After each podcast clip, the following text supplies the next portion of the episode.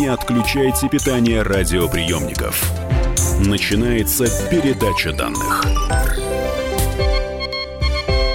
Здравствуйте, друзья! В эфире передача данных. У микрофона Мария Баченина. Тема нашего сегодняшнего заседания – Звезда по имени Солнце. Ну что тут придумать? Потому что Виктор Цой придумал уже все. Итак, в студии «Комсомольской правды» главный научный сотрудник Федерального государственного бюджетного учреждения науки, Физического института имени Лебедева Российской академии наук, профессор Российской академии наук, доктор физико-математических наук Сергей Богачев. Сергей, здравствуйте, добро пожаловать. Да, добрый день. А, ну, что я выяснила? Необратимые изменения происходят на Солнце в течение всей его жизни, то есть миллионы лет. Это законы физики. И в конце концов, изменения количественные перейдут в качественные, и наше светило, выработав э, весь энергетический ресурс, погибнет. Подавляющее большинство специалистов считает, что это может произойти еще очень не скоро, через 5-8 миллиардов лет. Это правда? Да, но необратимые изменения происходят, к сожалению, совсем в этом мире.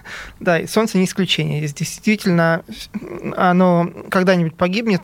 А вы немножко оптимистичны с его оценками. Со скоростью гибели, с длиной нет, жизни? Нет, а, не 5, не 8, а всего 4 миллиарда лет. Но всего, конечно, в кавычках, потому что, понятно, для масштаба жизни человека угу. это необъятный срок. Это я старую информацию взяла, уже прошло, понимаете? Да, видимо. Слушайте-ка, то есть получается, что а, вот это изучение Солнца, оно э, приближает нас э, все э, ближе и ближе к истине, и время укорачивается, потому что 5-8 миллиардов ведь тоже было у ученых. А вы мне сейчас сказали цифру чуть ли не в два раза меньше. А Солнце живет, живет как звезда 10, 10 миллиардов лет. Это огромный срок. Оно прожило из своей жизни примерно половину, около 5 миллиардов лет. И еще 4,8 миллиарда, если быть совсем точным, ему осталось до гибели. Вы это точно выяснили уже? Вот это математическому расчету подчиняется? Вы знаете, ну, как бы человек далекий от астрономии может подумать, откуда вы знаете? Да, откуда вы знаете да. вообще? Туда полететь нельзя. Да. Туда один спутник приблизился, вообще удивительно, как он не расплавился. Ответ на самом деле очень банальный. Дело в том, что Солнце, хотя и кажется нам очень необычным, уникальным объектом, это всего лишь звезда. Одна из там миллиардов и миллиардов звезд нашей Вселенной. Звезды, подобные Солнцу, мы просто видим на небосклоне, на нашем вот в огромном количестве, на самых разных стадиях жизни, только рождающиеся, уже умирающие. Mm-hmm. Поэтому вот эволюцию звезд такого типа, сколько они живут, когда когда они умирают и какого возраста Солнца, мы знаем очень точно вот из этих данных. Заметили, друзья, существует понятие физики и лирики, а у нас физики и циники. Да? Вот как-то так. Ну, хорошо. А, существуют в научном мире пессимисты, которые считают, что происходящее на наших глазах события на Солнце – грозные предвестники скорой гибели звезды. То есть, что это за предвестники. Активизация вспышек может означать, что светило готовится к участи сверхновой, то есть гигантскому взрыву, который поглотит не только нашу планетную систему, но и далекие окрестности космоса туда тоже добьет. И вот в процессе этого превращения выделяемая энергия за одну секунду будет сопоставима с выбросами в течение 10 тысяч лет в обычном режиме. У меня вопрос. А, это действительно описание взрыва, то есть Солнце взорвется? А, вы знаете, Солнце, как нам не обидно было бы слышать, это звезда карлик. Это звезда очень-очень-очень маленькая и слабая. Поэтому какие-то гигантские взрывы, там какие-то э, катастрофы космического масштаба, это не про него. Просто это звезда, которая, в принципе, по своему типу светит очень э, спокойно. Угу. Кроме того, опять же, мало кто знает, если, например, прямо сейчас, в данный момент, в данный момент, в эту секунду... Сплюньте. Я давно не просила доктора физико-математических наук сделать подобный, постучать по дереву. Хорошо. Мысленно. Если прямо сейчас, да, вот мне нужна картина, картина. Если прямо сейчас на Солнце прекращается термоядерная реакция, то есть то, что является источником его света, никто на Земле там не заметит еще около 100 тысяч лет. То есть запасов тепла на Солнце, как бы света, настолько много внутренних, что он будет светить еще 100 тысяч лет вообще без какого-либо изменения. Погодите, а я вот тут вычитала про картину гибели Солнца. Цитирую вам. «Все живое на планете погибнет уже в первые минуты катаклизма от высочайшей температуры. То, что уцелеет, будет уничтожено мощнейшими потоками радиоактивного излучения, от которого магнитное поле Земли уже не спасет. Испарившаяся вода закроет небо мощными облаками на высоте в десятки километров, а на разогревшейся до температуры в 3-5 тысяч градусов поверхности останется лишь пепел. И все это случится через 8 минут после гибели Солнца. Это что, это у меня книжку мне подсунули фантастическую? Ну, это, безусловно, научная фантастика. Да, потому что ну, смотрите, действительно, тут есть некое зерно истины. Вот, очень небольшое. Выделите его, пожалуйста. Оно в чем? Оно в том, что хотя многие думают, что солнце погаснет, Земля умрет от холода, на самом деле Земля умрет от огня до жары, на самом деле. Угу. Потому что звезды, подобные Солнцу, перед своей гибелью, они увеличивают размеры и выжигают, на самом деле, все ближайшие планеты. И, видимо, такая же судьба ждет Землю. Но процесс этот эволюционный, очень-очень длительный. И, конечно, такого там за минуты сгорания, ну, к счастью, не будет. Нет, а я бы хотела все-таки уточнить про картину гибели Солнца. Вот вы только что сказали, звезда перед э, тем, как э, э, умереть, погибнуть, она расширяется и выжигает все вокруг. Это понятно. Что в этот момент видят земляне? Вот в, этот, в эту секунду X, когда началось расширение, и пошло, пошло, пошло. Во-первых, это быстро расширение, или это десятки, миллионы десятков? Смотрите, какова природа этого явления? Очень просто. Да, давайте. На Солнце есть некое топливо водород. Так. Вот это базовое топливо Солнца, которое сейчас горит и, собственно говоря, благодаря этому Солнце светит. В какой-то момент водород кончается, и на Солнце загорается другой вид топлива – гелий то есть второй элемент таблицы Менделеева.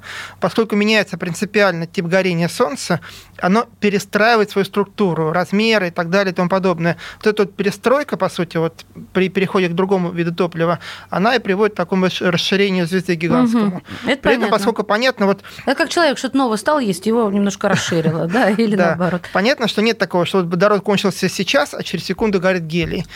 А мы-то так это представляем. Безусловно, это не так, да. Конечно же, это некий процесс, как бы такой постепенный, когда один вид топлива кончается, второй начинает угу. загораться. И сам процесс перехода от одного состояния к другому, он занимает ну, миллионы даже. А он уже начался?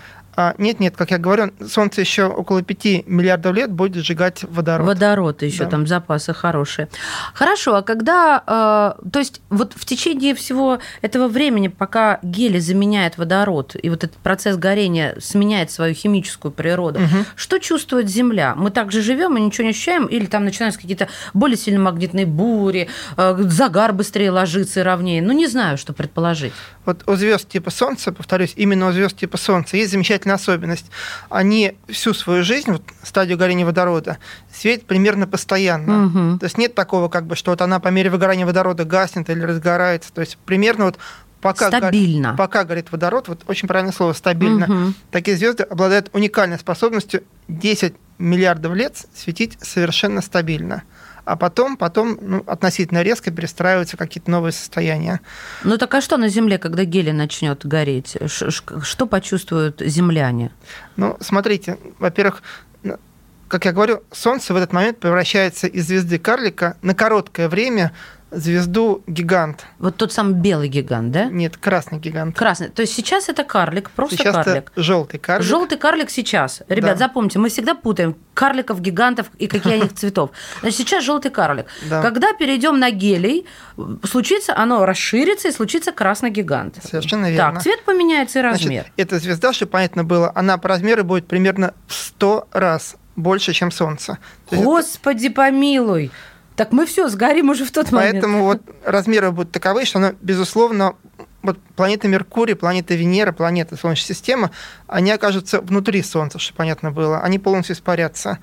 Земля же, скорее всего, окажется на границе этой звезды гиганта, то есть не внутри нее, а на границе. И, ну, безусловно, полностью выгорит совершенно, то есть испарятся все океаны, и все вот те живописные картины, которые вы описываете, они произойдут, но, но, но, повторюсь, очень скоро. Тогда если следовать логике, ближние планеты к Солнцу, они испарятся, мы на границе, куда народу бежать? Э, в пределах нашей галактики, в пределах нашей Солнечной системы нет такой удобной планеты, получается. То есть нам нужно вдаль, подальше, правильно? Ну, понимаете, мы сейчас говорим про масштабы времени, которые невозможно вообразить. То есть достаточно вспомнить, скажем, что сто лет назад там только изобрели самолет, например, там. А там, условно, 20 лет назад компьютер, а мы говорим про время, которое будет через 4 миллиарда лет. Ну, что вы хотите этим сказать? Что Я не знаете, на что будет способно человечество Безусловно, понимаете, ну, никто не может предсказать, во-первых, будет ли в то время человечество, безусловно. А, конечно, никто не, не сможет угу. предсказать, на что оно способно. Так, вот смотрите, еще какой вопрос есть. В 89 году в Канаде, в Квебеке из-за вспышек э, и магнитных бурь на 9 часов полностью отключилась электроэнергия. В 59-м Карингтонгское событие, и Земля была охвачена сияниями. У меня вопрос. Подобное еще произойдет? Ожидается? Научились это предсказывать? И что в этом случае делать? Ну, вот событие Карингтона это 1859. Да, да, я просто сказала 59, 1859, да, да, да. А, да, дело в том, что есть такая известная фраза «мы все живем в объятиях Солнца». И, конечно, какие-то крупные события на нем, но неизбежно они на Земле сказываются.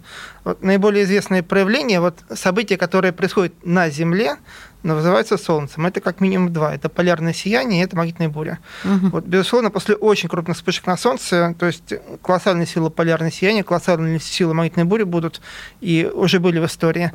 Но, повторюсь, вот как бы в целом наземные системы от этого защищены, хотя все еще слабо защищены спутниковые системы, и, по-видимому, вот в случае событий они пострадают довольно сильно. То есть телефоны отрубятся?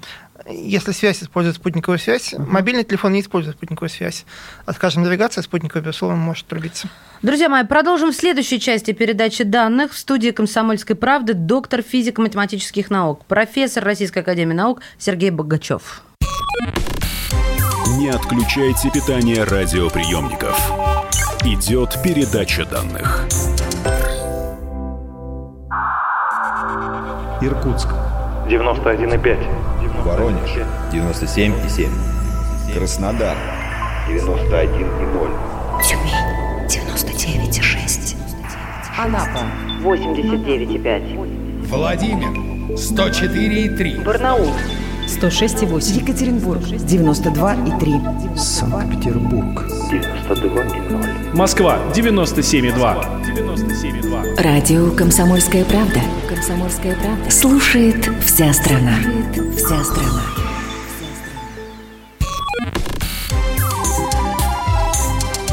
Не отключайте питание радиоприемников. Начинается передача данных. Мы снова в эфире. Это передача данных. У микрофона Мария Баченина. А в студии «Комсомольской правды» главный научный сотрудник Федерального государственного бюджетного учреждения науки, Физического института имени Лебедева Российской академии наук, доктор физико-математических наук, профессор Российской академии наук Сергей Богачев. Говорим про Солнце. Мы остановились с вами, Сергей, на том, что вот эти события, как в 1859-м, да, угу. а, они будут повторяться. Просто мы защищены от них. Не, та, не то, что когда э, и все погасло, погасла, лишилась э, электроэнергии, как в 1989-м канадская провинция. Но а, что случится со здоровьем людей? Понятно, что системы там какие-то немножечко будут барахлить, но в целом окей, мы можем какие-то превентивные меры принять. А вот с нами это известно физикам или это надо к медикам? А это скорее к медикам. Я скажу какие-то общие соображения. А, человек очень тонкая система. Mm-hmm. известно, что есть люди, которые по своему самочувствию там предсказывают погоду, точнее там барометров, безусловно. Поэтому есть люди, которые говорят, прямо говорят, что, что вот они чувствуют события на Солнце, они чувствуют магнитные бури, и, в принципе, у меня нет оснований мне верить. Я сам это не ощущаю, например. Но, повторюсь, вот огромное количество людей заявляет о том, что они это чувствуют. Понятно. Вот. По поводу того, насколько это вредно или полезно, но текущее, ну, безусловно, это не полезно, сразу скажем. По поводу вреда, в целом текущее, насколько я знаю, вот как бы понимание этого вопроса, не могут события на Солнце или буря магнитная вызвать новых болезней, но они могут обострить симптомы уже имеющихся, если организм ослаблен. Соответственно, вот поэтому если люди себя считают сами метеочувствительными и чувствуют, ну, и знают за собой какие-то болезни, и как бы, видимо, раз знают, наверное, как бы знают, как там от них там, как симптомы снимать. Просто в эти дни, наверное, надо просто бережнее к своему здоровью а, относиться. И от все. солнца можно где-то спрятаться? Ну, я имею в виду от его э, каких-то лучей, проникающих сквозь все. Ну, смотрите, вот можно ли спрятаться от климата, вот, скажем, от перепадов давления там? Ну, от перепадов давления? Хороший вопрос. Ну, нет, наверное. Ну, наверное, нет. нет. То есть надо понимать, что это как бы, вот, по сути, магнитные бури, вспышки на солнце. Это, это тоже везде. некая часть внешней среды. Да. Вот, и к ней надо так относиться. В общем, вот. мне такое ощущение, что не напрягаться и принять как должное. Нельзя изолироваться от внешней среды, вот угу. надо просто понимать это. Хорошо. А вот вы уже об этом упоминали, но мне бы хотелось поподробнее, потому что а, некоторые ученые полагают, что Земля и ее обитатели все-таки смогут пережить кончину своей звезды, и это случится только в том случае, если Солнце ждет участь не сверхновой звезды, а превращение сначала в красного гиганта, о котором вы сказали, когда гелий загорится, а затем в белого карлика. И вот эти э, типы звезд менее опасны. У меня вопрос, как это будет выглядеть, и пример аналогичных событий в других созвездиях. То есть я еще раз хочу понять. Сейчас желтый карлик. Вот сейчас он у нас желтый карлик. Затем начнет гореть гелий, будет красный гигант. А когда будет э, белый карлик и в, и в, какую, в какую очередь? И, угу. что, и как это связано со сверхновой? Ужасно много понятий. Понятно. Да, угу. и, и ничего не понятно. Это вам понятно, а нам непонятно. Да. да. Смотрите, по поводу сверхновой звезды. Звезды массивные, крупные, они кончают свою жизнь взрывами. Этот взрыв называется сверхновая звезда. А-а-а. Почему? Потому что если мы видим этот взрыв со стороны, нам кажется, будто на ней появилась очень яркая новая звезда, которой раньше не было. Вот почему. А на самом деле исчезает старая На самом деле просто взрывается, в виде взрыва умирает старая. Солнце, оно в принципе не может взорваться. Как я говорю, звезда очень-очень маленькая по космическим меркам. То есть ее ждет вторая вот цепочка, описанная вами, которая кончается белым карликом. Вот в той схеме, которую говорили, горит водород, горит гелий. Что такое белый карлик? Это звезда, которая сгорел гелий, по сути. А, то есть вот да. красный гигант закончился, и что там начинается? Сгорел гелий, гореть уже как бы нечем на Солнце. И оно действительно превращается в холодное некое, ну, практически... Оно уменьшается в размерах? Оно оно чудовищно уменьшается в размерах. Вот от звезды, которая была в 100 раз больше Солнца, она уменьшается до звезды, которая в 100 раз меньше Солнца. Ой. То есть в 10 тысяч раз она уменьшается в размерах и превращается в звезду с массой звезды, с массой Солнца, но размером примерно с планету Земля. Угу. Но э, что вы скажете о мнении ученых, которые говорят, что если Солнце не взорвется, а вы это подтверждаете, оно да. не взорвется, то, может быть, наша участь не такая уж и грустная, может быть, как-то сумеем выжить, или все-таки умрем либо от жары, либо от холода? Знаете, современная астрофизика, она считает эту проблему немножко надуманной. Почему? Потому Какую что... именно уточните? А, проблему? проблему... Выживания Проблема, что это, ну да, дело в том, что я буду говорить как есть, значит, мы смотрим на космос. Не на щадите кос... нас. Не Сергей. буду вас щадить, да. да, мы смотрим на космос.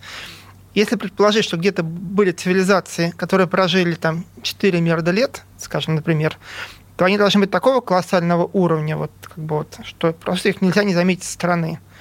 Если таких цивилизаций много, то космос должен просто быть перенаселен как бы ими сверхцивилизациями, просто как бы кишить там, как бы вот кричать о себе, что я весь наполнен жизнью. Угу на космос, он весь мертвый абсолютно мертвый, естественный.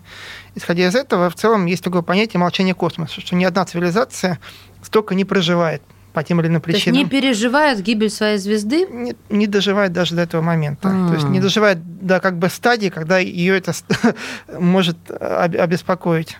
Поэтому, ну, как бы, скорее всего, скорее всего, человечество в этот момент просто не доживет. Понятно. Вот. Обожаю, когда физики улыбаются в момент, когда говорят о смерти не кого-то, а всего человечества. Ладно, Цикл солнечной активности от максимума до максимума длится примерно 11 лет. То есть э, солнечные процессы цикличные. Правильно ли я понимаю? И если да, то почему? Действительно, да. На Солнце есть такое как бы биение пульса. Вот, как бы вот как у человека есть пульс, так есть пульс у Солнца. Такой человек, он идет шагом секунда, а Солнце шагом 11 лет. Вот с этим пульсом, на самом деле, меняется на Солнце все абсолютно. Количество вспышек на Солнце, там, температура его атмосферы. А что пульсирует, простите, перебиваю? А, вот, ну да, вот как бы вопрос, что пульсирует. У человека, да. безусловно, бьется сердце. Да. да. У Солнца считается, что это пульсирует магнитное поле Солнца, как неудивительно. Вот. За счет чего? Что его колеблет? Вот это нерешенная проблема до сих пор. Ну, то есть, подождите, подождите, чтобы мы поняли. Да. А, астрофизики четко видят цикличные колебания магнитного поля. То есть это ритмичные колебания, аналогичные а, нашему сердцебиению, допустим. Ну, не допустим. с тем же ритмом, угу. но вот да. так, что они цикличны. И мы не понимаем, что же там колеблет. Ядро может? А, нет. Не может.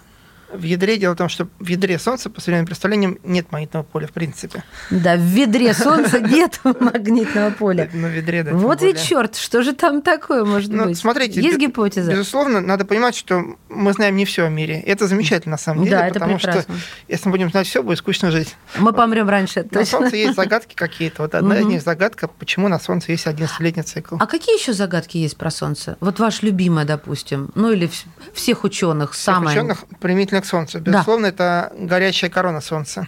Дело в том, что у Солнца его источники энергии, то, что его греет, находится в ядре. В ядре Солнца, в ядре Солнца, ну, в ядре да, Солнца. Мы с вами смеемся, да, в ведре. Да. Все понимают, слушатели. Так, в, ядре Солнца горят термоядные реакции, и ядро очень горячее. У него температура порядка 15 миллионов градусов.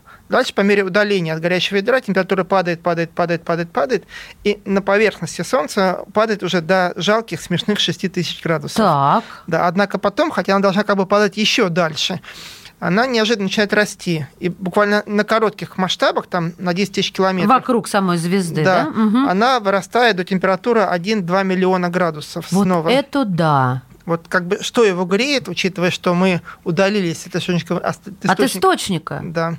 Вот это некая загадка горячей короны Солнца, которая тоже нерешенная и, безусловно, любимая загадка астрофизиков, занимающихся Солнцем. А вы мне скажите, а можно эти вещи разгадать, учитывая, что все-таки Солнце изучать э, сложно по причине того, что оно горячее? Но вот правда, как это разгадать, все к нему подлететь? Сложно? Разгадать, безусловно, можно. Это как бы э, работа двух видов ученых. Первый – это теоретики, которые придумывают теории, а второй – экспериментаторы, которые пытаются проверить. Вот сейчас, например, в данный момент, когда мы говорим, летит э, новейшая обсерватория НАСА, это американское космическое агентство, называется Parker Solar Probe. Угу. И эта обсерватория как раз она запущена по такой орбите, чтобы она пролетела очень-очень близко от Солнца, буквально там в нескольких миллионах километров от него. сколько слоев фольги там сверху этой обсерватории. Огромная, она очень хорошо защищена. Надеюсь. И как раз одна из задач прямо, прямо пролететь сквозь эту горячую корону и прямыми измерениями пытаться понять, что там происходит, вообще говоря, какие процессы греют. В каком году это случится? но она летит довольно по сложной траектории. Какие-то первые приближения будут уже в ближайшие годы у нее. Угу. Будем ждать, надеяться и верить. А может Солнце взять и вдруг изменить свое поведение? вот, э, повторюсь, наблюдая на звезды такого же типа, вот если мы считаем, что Солнце не уникальная звезда, да. там, как бы вот, а все-таки развивается по законам да. аналогичным другим звездам, то ответ нет.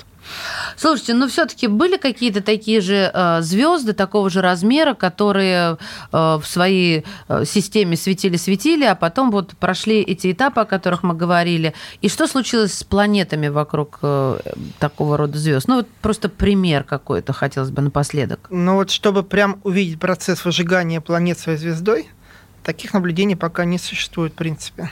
Вот. Тогда что вы беспокоитесь? Оно возьмет.